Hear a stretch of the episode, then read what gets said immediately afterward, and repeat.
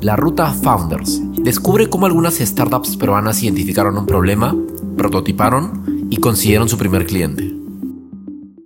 Antonio Kulki fundó Thunder, un aula virtual para instituciones educativas que ayuda a escolares a que encuentren su orientación vocacional desarrollando capacidades digitales.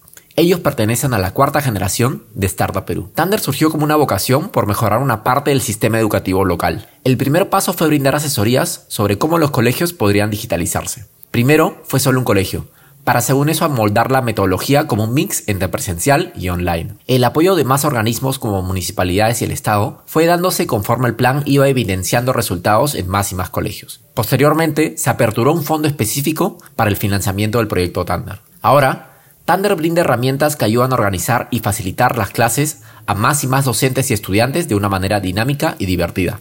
Escuchemos la entrevista. Antonio, ¿cómo estás? ¿Ahí me escuchas? Hola, amigo Sergio, ¿cómo estás? Un saludo para la comunidad de Funders también. Muchas gracias. Mi nombre es Antonio Kulki, eh, cofundador y CEO de Thunder. De hecho, al inicio, cuando empezamos a trabajar esto de los cursos, era dictar de manera presencial eh, cursos escolares lo complicado que ya te imaginas desarrollar un curso. Entonces, la oportunidad que nosotros dimos eh, de llegar al mercado con esta propuesta, eh, la escalamos a buscar colegios, colegios que estén interesados. Eh, sin embargo, ahí donde nos encontramos con una realidad donde los directivos de los colegios muchas veces no, no son 100% digitales, ¿no? Y bueno, fue lo que nos tocó en un primer momento, pero después nos dimos cuenta que la oportunidad no estaba yendo directamente al colegio en sí, sino a través de aliados, ¿no? aliados como municipalidades, redes de colegios, universidades, institutos, instituciones que les interesa desarrollar capacidades digitales en estudiantes, adolescentes. ¿Y, ¿Y, cómo fue? Me, nos cuentas, Antonio, de que tú empezaste, ok, lo, lo que viste y luego fuiste a los colegios. ¿Cómo llegaste a esos colegios? O sea, ¿tenías llegada con ellos? ¿Fuiste a averiguar? ¿Saliste al mercado? ¿De qué manera llegaste a ellos puntualmente? Mm, puerta a puerta. De hecho, cuando hicimos la alianza, a pesar que teníamos la alianza con una municipalidad, entenderás que todo también se mueve por, intereses, ¿no? El interés que nosotros teníamos desde un inicio y, es hasta, hasta ahora, mantenemos ese, ese principio, es de ayudar a escolares a que encuentren un tema de orientación vocacional, desarrollando capacidades digitales. Y cuando llevamos la propuesta a la municipalidad con la que nos vinculamos en un primer momento, ok, nos gusta tu proyecto, pero bueno, convoca a los colegios, ¿no? Literalmente. Ah, Entonces eh, tuvimos que ir colegio por colegio, hacer las invitaciones, entonces, el primer año sí fue un poco duro porque, como te digo, directamente yo que presenté el proyecto, me lo aprobaron, pero ahora ya faltaban los escolares. Entonces, es ahí donde empezamos a buscar eh, a cada colegio puerta a puerta. Y ah. ya para el año siguiente, como evidenciamos resultados, con, con el poco presupuesto que se manejaba, la municipalidad vio a bien abrir el fondo de presupuesto participativo de niños y adolescentes. Ah, genial. Yo no sabía que, por ejemplo, pero lo chévere de eso es que eh, fue un fondo que se activó para la Gerencia de Desarrollo, Cultura y Educación directamente para, para este proyecto, ¿no? Pues de capacitación a escolares que deseaban recibir mentoría sobre temas de emprendimiento y demás. Lo llamamos una, una incubadora escolar. Ah, ok. Muy okay. se llama la iniciativa. Ah, ok, ok. Y claro, entiendo que primero fueron... A, ¿Y por, qué fueron primero a la municipalidad? O sea, ¿qué, ¿qué, había detrás? Quizás con ellos tenían más empuje o cómo? Sí, de hecho, como te decía, por un tema de nosotros querer escalar, el primer año lo hicimos en un solo colegio. Ya después se presentó la oportunidad de presentarle la propuesta como un proyecto de desarrollo de capacidades digitales. Eh, lo trabajamos con una municipalidad y era más por el tema de escalar, ¿no? Escalar a más colegios ah, que la municipalidad tenía la, la posibilidad de, de, convocar. De hecho, una anécdota muy chévere de esto fue que ya el año siguiente, 2013, eh, se empapeló todo el distrito con el logotipo del proyecto y de hecho había mucho interés de la comunidad de ese distrito, de la comunidad escolar de ese distrito. Entonces, eso fue prácticamente lo que nosotros nos motivó a aliarnos con, este, con esta municipalidad para poder escalar más rápido a colegios de este distrito. Ah, genial, genial. Ah, ok, entonces claro, tomaron un piloto, fueron con ese y fueron averiguando y claro, ese les ayudó a dinamizar, pero de todas maneras el primer piloto del primer colegio fue el que más les ayudó, digamos, a construir lo que tenían. La metodología, exacto. Ah, ok. Tú puedes, tú puedes desarrollar cualquier curso virtual, cualquier programa e-learning en cualquier plataforma, pero cualquier plataforma, eh, Platzi, Creana, eh, Coursera, Unimog, todas tienen una metodología. En algunos casos es 100% virtual y hay un público cautivo que ya que estamos en la onda digital eh, consume este tipo de contenido. Pero la idea es llegar a ese público con tanda, que todavía no consume este contenido, pero es ahí donde también vemos la oportunidad muy interesante, ¿no? Porque entender a esos chicos desde primero y secundaria ahorita ya están llevando cursos nosotros. Entonces te imaginas que lo que buscamos con Thunder es en el fondo convertirnos en una plataforma referente para aquellos escolares ya egresados eh, puedan confiar en nosotros en propuesta educativa de Thunder o de aliados que trabajen con nosotros programas y learning de, de formación en capacidades blandas y capacidades digitales. Ah, ok, entiendo. Dime, Antonio, cuando ya tenías, cuando, o sea, entiendo que ya había visto una oportunidad y fuiste a municipalidades, ¿eso lo hiciste ya con un equipo o lo hiciste por tu cuenta? Y, y en tal caso, ¿cómo fue que tú llegaste al equipo con el cual cofundaste Thunder? De hecho, en el camino, en el camino se fue sumando el equipo. Ajá. Al inicio era en el colegio, en el colegio de, mi, de mis abuelos, con, sus hermanos, mis tíos. Okay y, fue la primera oportunidad por eso, porque como que busqué los recursos que tenía a la mano y era el primer colegio, el colegio donde yo también estudié en la primaria. Ya. Entonces eso fue, clave para mí comenzar allí. Eh, ya después de evidenciar los resultados, llevamos la propuesta a la municipalidad con la ambición de expandirlo.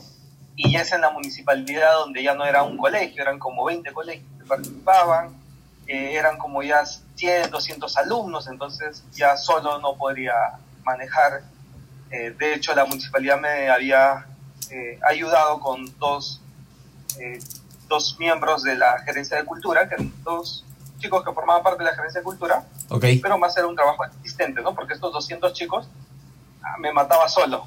De ah, 8 a 10 un grupo, de 10 a 12 otro grupo, de 12 a 1 otro grupo y de 2 a 4 otro grupo. Y así estuvimos seis meses. seis meses porque era parte del proyecto inicial. Eh, al mes número 7, que ya es a fines de año 2013, se hace una difusión de todos los proyectos de la municipalidad y es ahí donde conocí a mis primeros socios, eh, Diego y Manuel. Ah, ok. Ellos, empresa de manufactura de software y les, eh, les pido que me ayuden a hacer una página web de lo que estaba haciendo. Y a ellos les gustó mucho el enfoque que le había dado el programa de Start e-Learning y bueno, me proponen desarrollar Thunder como ya una propuesta de, de, de startup, ¿no? Tu primera versión era exportaschool.com. Ah, ok. Un programa orientado a temas de exportaciones y demás. Ah, ok. Pero sí, también que el equipo se sumó eh, por afinidad al, al, enfoque social que tenía de trasfondo el, proyecto, ¿no? Claro, eso es algo súper importante. Nosotros cuando vemos requerimientos de equipo vemos que aquellos que tienen un propósito importante tienen mucho mejor respuesta. Y en este caso me parece doblemente chévere porque tú empezaste y era, ok, tú diste, o sea, tú estás abarcando todo. No, no tu, mejor dicho, no tuviste que esperar a un equipo para tú avanzar eh, y sondear el mercado. Y una vez que ya, coincidentemente, que ya no podías con el temas operativos, aparecen las personas con un buen propósito, que no solamente es una idea con buen propósito, sino es algo que ya se está ejecutando, ¿no? Claro, en ese año, tanto como Dico y Manuel, también el colegio que destacó estaba como profesor Jorge, que también se sumó al equipo el primer, los primeros puestos lo ocupó el colegio donde él enseñaba. y ya el año siguiente no quería seguir trabajando en ese colegio porque también tenía otras obligaciones en la universidad. Y nada, me, me, enteré de eso porque como siempre veía que comentaba en el fanpage de Tajanda, felicitando a los chicos que eran sus alumnos. Eh, de hecho, eh, publicó alguna, hizo algunas publicaciones compartiendo el premio que recibieron sus alumnos. Por eso es que yo lo contacto, ¿no? Oye, ¿no te gustaría sumarte? El otro año van a ser 200 colegios más, 200 alumnos más y solo no, no la hago, entonces quisiera que me apoyen.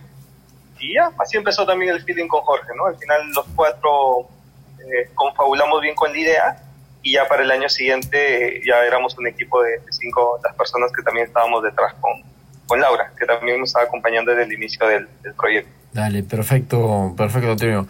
Mencionaste que conociste ahí a, dos socios que te ayudaron para desarrollar la primera parte de la página web. Para, antes de siquiera llegar al prototipo, eh, ¿cómo es que tú definiste qué era lo básico que tenía que tener este prototipo? Vamos, o sea, aquella cosa, ¿definiste algo como que de todas maneras debe tener esto por tal y tal motivo? De hecho, la primera, o sea, lo que pasa es que yo no lo veía tanto como una plataforma, un prototipo, lo veía más como que una página web informativa. O sea, un fanpage de, en Facebook, que era lo que tenía, pero ahora también tener una página web. Ese era mi, mi enfoque. Eh, Dico y Manuel antes ya habían desarrollado una, como son, tienen una empresa de manufactura de software, habían hecho antes una plataforma para un instituto, un instituto de, psicólogo, de psicólogos en, sobre Moodle. Entonces, como que ya tenían nociones básicas, nada más que se habían dado cuenta que Moodle eh, es muy duro para desarrollar más cosas sobre eso, porque ya está la licencia del LMS desarrollada. Entonces, como que ya tenían ellos la visión más clara que yo de convertir en, eh, lo que hacíamos, pero 100% virtual como, como MOOCs, como cursos masivos online. Entonces ahí te, das cuenta que lo clave del equipo es eso, ¿no? Que te ayude a mejorar las ideas y con esa visión de que sea 100% digital. Ok, y este, este entiendo que es, claro, cuando, cuando ya se desarrolló, ¿cómo fue el prototipo? O sea, ¿qué, tan, qué tipo de tecnología utilizaron? A lo que voy es, ¿era algo súper, súper eh, crea, súper algo creado o era algo súper básico que era simplemente adaptarlo a qué es lo que buscaba el cliente? Lo que pudieron hacer en tres meses y funcionaba. Ah, ok. en el camino mejorando el sistema, mejorando, pero hasta también eh, el tema de, los de recursos humanos es clave ahí, pues, levantar una plataforma en tres meses y que funcione, era un poco el, el, el, tema de testearlo también con los 200 alumnos que iban a participar. De hecho, que ahí también ahora que me hace recordar, si tuvimos un impasse con la municipalidad, porque cuando le propusimos esto a la municipalidad, entender que la municipalidad quería que vaya su logotipo, entonces era como que también que se cubran costos, ¿no? Porque ya no era un tema de que nosotros el sistema lo hacíamos para, para el tema del fin 100% pedagógico, no publicitario para, para alguien, ¿no? Un poco por este feeling que te decía que nuestra preocupación es más contribuir en el desarrollo de habilidades de los estudiantes, pero si alguna otra empresa iba a estar en la plataforma, entenderás que también eh, aportando para el tema del desarrollo y la construcción.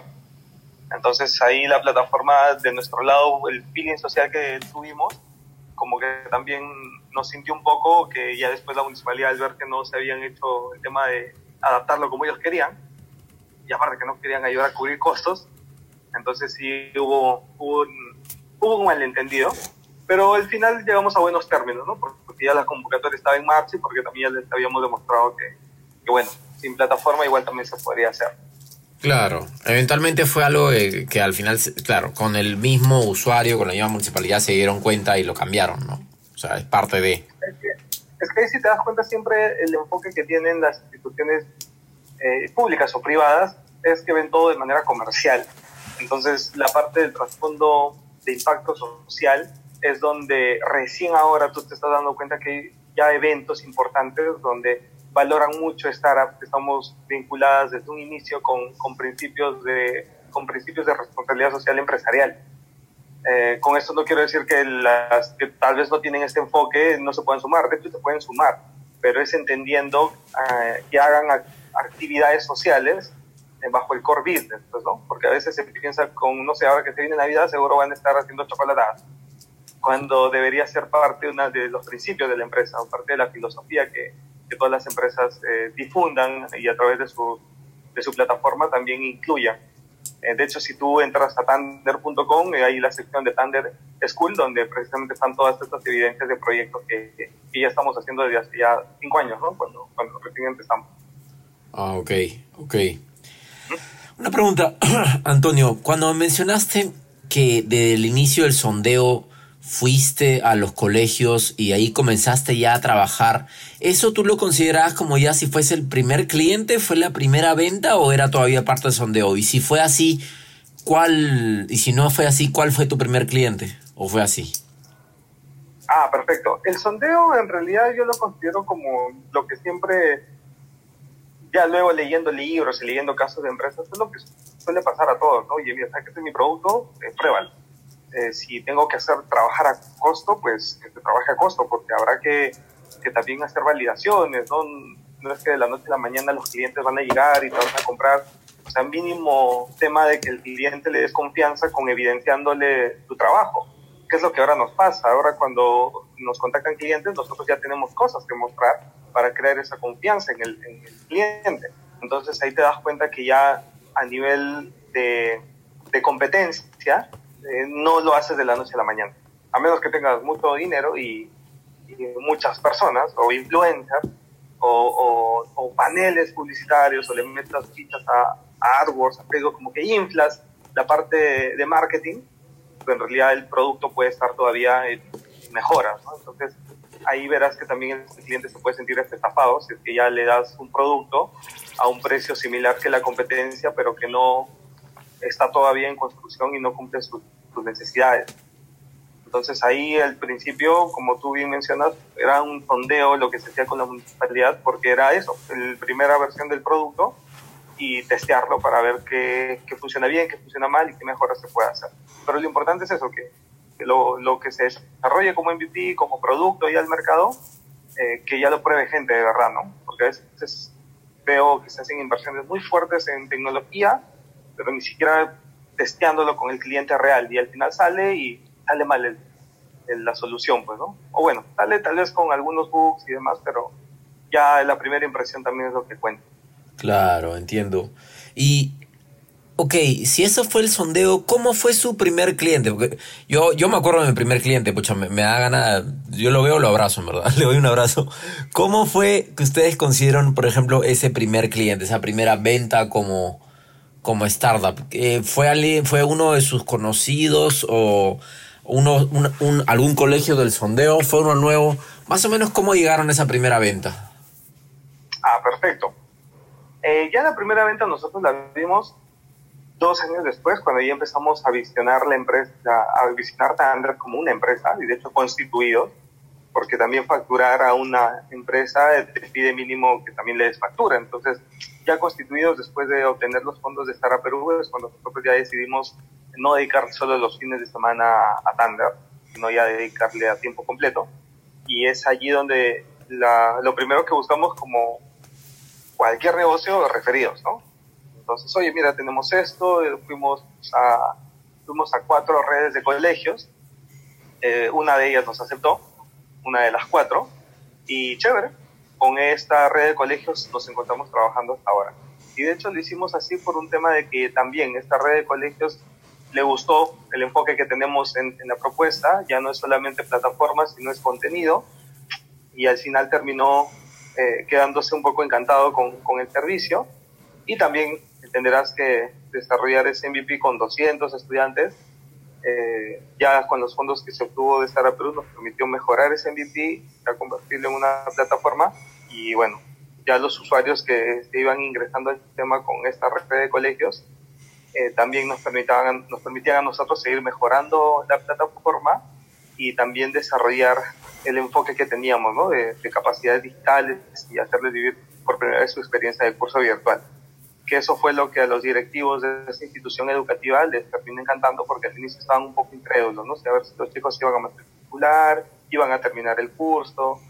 Al ser un servicio también entenderás que como todo intangible, eh, tuvo evidencias también con resultados, con los comentarios de los alumnos, de los profesores. Eh, eso fue lo que a nosotros eh, nos ayudó a, a terminar por convencer a este primer cliente y también nos ha servido como evidencia para los que ya han ido llegando. Claro, porque eran un poco las credenciales que tenían ustedes luego de no trabajar, sino apoyar a diversos colegios y ya sabían todos los inconvenientes, y no, no inconvenientes, sino peculiaridades que te puede tener un colegio, digamos, en, en, promedio en todas las situaciones, ¿no? Y según eso ya como que entiendo que a la hora que llegaron a ese colegio, incluso después del sello de ganar hasta, de estar a Perú, era, sí, ok, sí confío, ¿no? Mm, exacto, de confianza, o sea, todo, todo termina siendo confianza con tu primer o tu último cliente o el de ayer, no, siempre es confianza, porque el cliente, si tú no le das confianza, no va a tener la seguridad de que tu producto es bueno. Claro. Así de simple, ¿no? porque a veces piensas, que, ok, hay un referido, otro referido, pero si tu producto no es bueno, eh, por más que le hayas generado confianza, ahí es donde te digo que tal vez el cliente se puede sentir estafado, ¿no? Porque no está recibiendo lo que las promesas. Pero si el cliente ve que, oye, hiciste esto, hiciste lo otro, entonces es eso, ¿no? Evidenciarle resultados. Claro, claro. Una consulta, Antonio. Imaginemos de que podemos retroceder un poco el tiempo y te quería preguntar, desde que tú, digamos, de que hicieron el prototipo, de comenzaron la gestión de ventas, que si retrocedes al tiempo, ¿hay alguna forma en la cual tú crees que podrías haberlo hecho de una manera, digamos, más eficiente o más rápida? Y en ese caso, ¿cómo, cómo te diste cuenta de eso?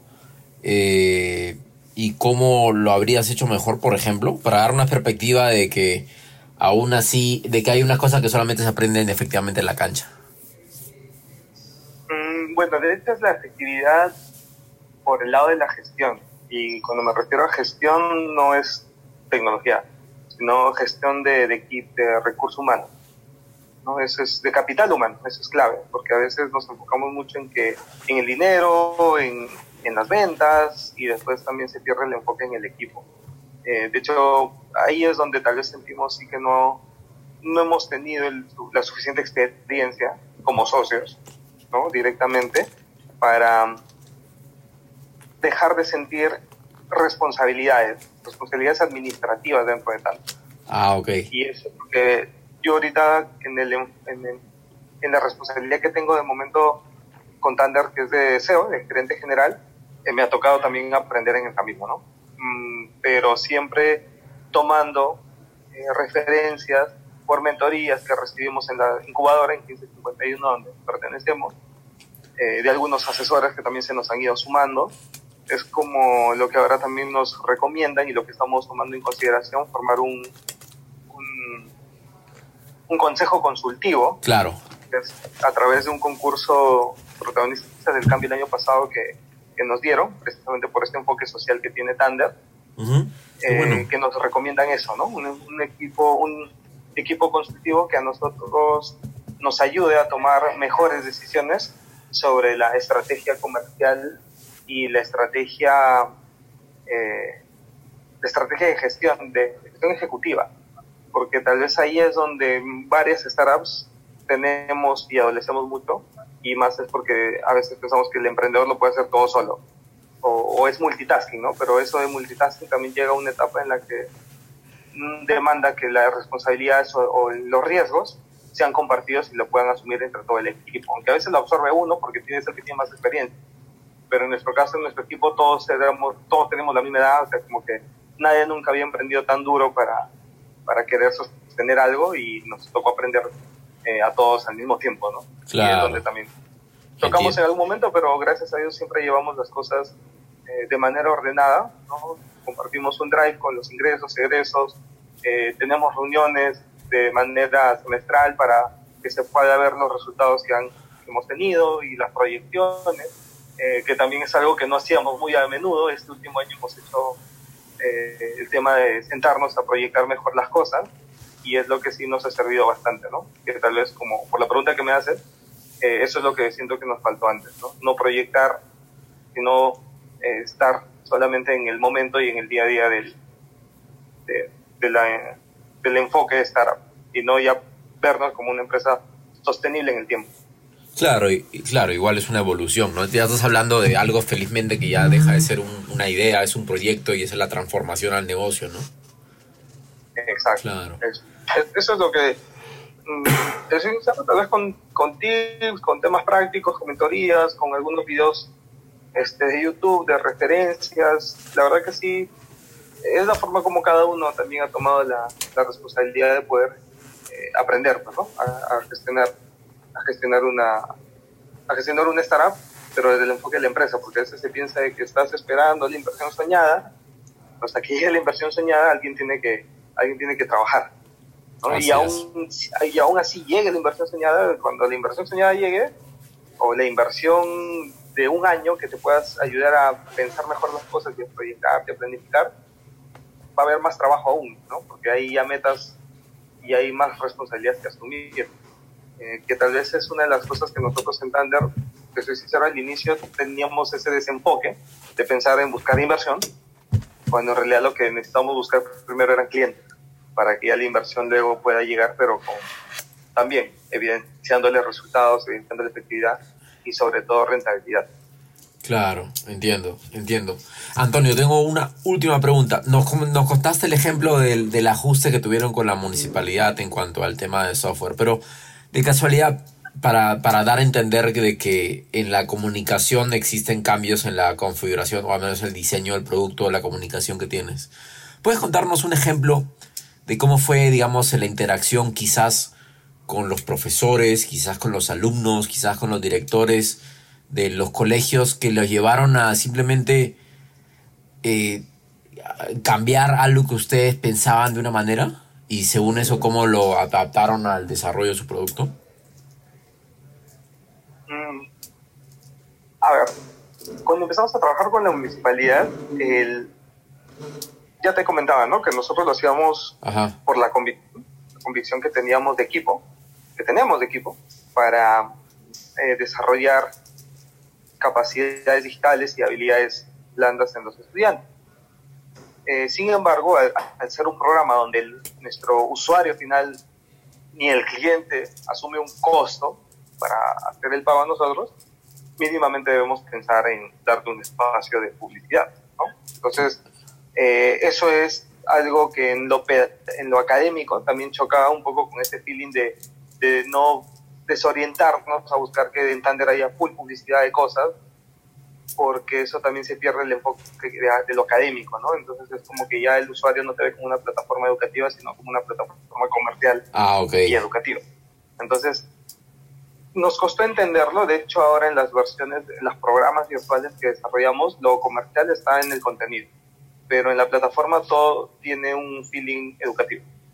Ah, pero también hemos tenido que desarrollar ese híbrido, pero también es en base a la, a la demanda, ¿no? a la atracción que esto nos puede generar. Y de hecho ese es un poco el horizonte por el, hacia donde estamos apuntando ahora con Tander. ¿no? En las últimas, las últimas asesorías que hemos recibido por parte de, de, de las personas allegadas a nosotros a raíz de este enfoque, de este reconocimiento que tuvimos de protagonistas del cambio, nos ha ayudado a repensar la forma como visionar Tander, a, a no perder el feeling educativo, por lo comercial, sino buscar esa versión híbrida donde eh, Thunder pueda buscar eh, escalabilidad eh, de la manera orgánica como lo estamos haciendo ahora a través de nuestros programas e-learning, eh, pero no perder ese enfoque de que en algún momento dentro del sistema también vayamos a incluir la parte comercial, que de momento nos han querido que lo hagamos en los contenidos, porque entenderás que ahí es quien cubra la inversión del contenido, pues bueno, tiene derecho a poder aparecer. Claro. Pero ya pues que la plataforma se preste a tener funcionalidades comerciales, es donde es algo que de por sí no queremos llegar, ¿no? Claro. A menos de que sea una plataforma para un tercero y en marca blanca y me lo pidan así, encantado, porque igual es marca blanca, no, no está dentro de tanto. Claro, sí, pues entiendo que es algo que no es tanto en el desarrollo del producto que esto debe cargar a tal base de datos, ni clic derecho, ni, ni este botón, sino es algo donde, oye, eh, cómo lo perciben las personas, ¿no? Es como si Opal hiciera un curso virtual para aprender a cómo usar la lavadora, algo así. Claro. bueno, te está enseñando algo, no es marketing de contenido. Perfecto, puede ser. O cualquier marca, ¿no? Si me ocurre Opal, no sé, la, la primera marca que me vino a la mente para darte un ejemplo de algo más más este, un poco disruptivo, pero, pero sí, esto es tal cual. Claro. Y también lo, que, lo que nos dijiste de, lo comercial, de como, oye, acá se puede, se puede entender de tal manera de que, pucha, mejor que la publicidad y los temas comerciales están en otros lados. Ah, ok, es una redirección. Claro, no es algo tan no es algo necesariamente técnico, sino que te lo dice el usuario tal cual. Que en la, que en la práctica es marketing de contenido y es lo, lo que está en, en, parte de las estrategias de todas las empresas hoy en día, porque saben que la forma orgánica de llegar hacia las personas no es incidiéndoles de manera directa que compren, sino a que tal vez tú les enseñes, les eduques, eh, qué es mejor, qué no es mejor, o mostrarle también los beneficios, las ventajas de tu producto. Entonces, como que las tendencias de consumo también están cambiando mucho, ¿no? No sé si viste en México cuando algunas empresas como Johnson Johnson mencionaron que a raíz de los, los cambios en la parte tributaria van a empezar a, hacer otro tipo de cobros de renta para las empresas grandes. Y Johnson Johnson dijo que el próximo año no, no iba a invertir más en México, o no iba a hacer la misma inversión que ya había proyectado. Y lo que pasó es que los consumidores dejaron de comprar productos casi una semana de esta marca y ya te imaginas lo que dijeron a la semana siguiente, ¿no? No nos íbamos a mantener esa inversión. sí, sí, te das cuenta que el, esa tendencia de, de, del consumidor hoy en día está cambiando a raíz de que ahora nos estamos educando más y mejor a través de las redes sociales. Y bueno, marketing de contenido te das cuenta que es, muy importante, ¿no? Tal vez antes no, porque no había redes sociales donde no hay un medio parcializado con ciertas corporaciones. Eh, siento que eso también está cambiando un poco la forma de pensar de las personas para tener esa sensibilidad más de un enfoque educativo hacia cómo ven las empresas, ¿no? Dale, sí, perfecto. Antonio, antes de cerrar quería preguntarte si que tienes alguna recomendación para los futuros emprendedores que están escuchando este, este, este podcast, este episodio, de, en cuanto a tu experiencia en el sector de educación, tu experiencia en el tipo de solución que das y en general. Mm, bueno, algo puntual. Eh, lo que te mencionaba cuando me decías que podíamos haber hecho mejor antes, ¿no? es el tema de, de la parte de gestión ejecutiva. Eh, ver también, eh, sincerar las horas, los tiempos y las responsabilidades entre los socios. Porque a veces cuando esto se queda en entendimiento de que tú haces más porque sabes más, o tú haces menos, o tú haces cosas limitadas porque sabes menos, es donde también se pierde ese enfoque de, de querer compenetrar o querer trabajar en, en equipo, ¿no? Eso es básico siempre. Ah, tema de habilidades transversales hacia la empatía y demás. De hecho, cuando tú buscas una persona eh, haciendo una crítica constructiva a la comunidad de startupera, en algunos grupos en los que soy parte, en, tanto en WhatsApp como en Facebook, como que es muy duro decir, oye, te busco un socio que sepa hacer esto, esto, esto, esto, esto. Entonces al final como que se pierde esa esencia de la forma como te está explicando que en nuestro caso nosotros formamos un equipo, ¿no? Claro. nosotros no formamos un equipo así, una porque tal vez no teníamos tampoco las cosas claras de qué tipo de, de profesional requeríamos, pero siento que tal vez deberían confiar más en las personas que se que te acercan al proyecto por afinidad.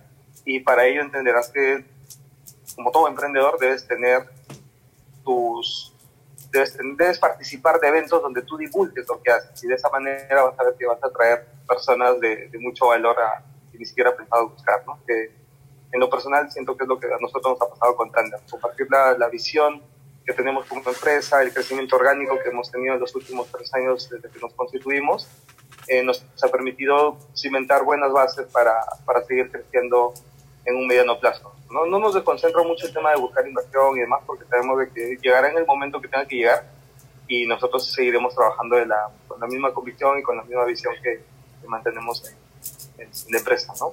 Dale, Perfecto. Bueno, perfecto, perfecto, Antonio. No te quito ni un minuto más. Muchas gracias por tu tiempo y estamos en contacto. Muchas gracias por compartirnos esta, esta historia.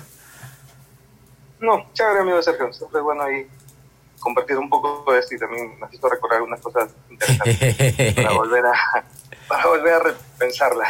Dale, perfecto. Toda la comunidad este, de Founders y haremos en contacto con otra oportunidad. Escucha otros episodios de la Ruta Founders para conocer más historias de fundadores. Y no olvides ingresar a founders.pe donde te ayudaremos a conectar con el talento adecuado para tu emprendimiento.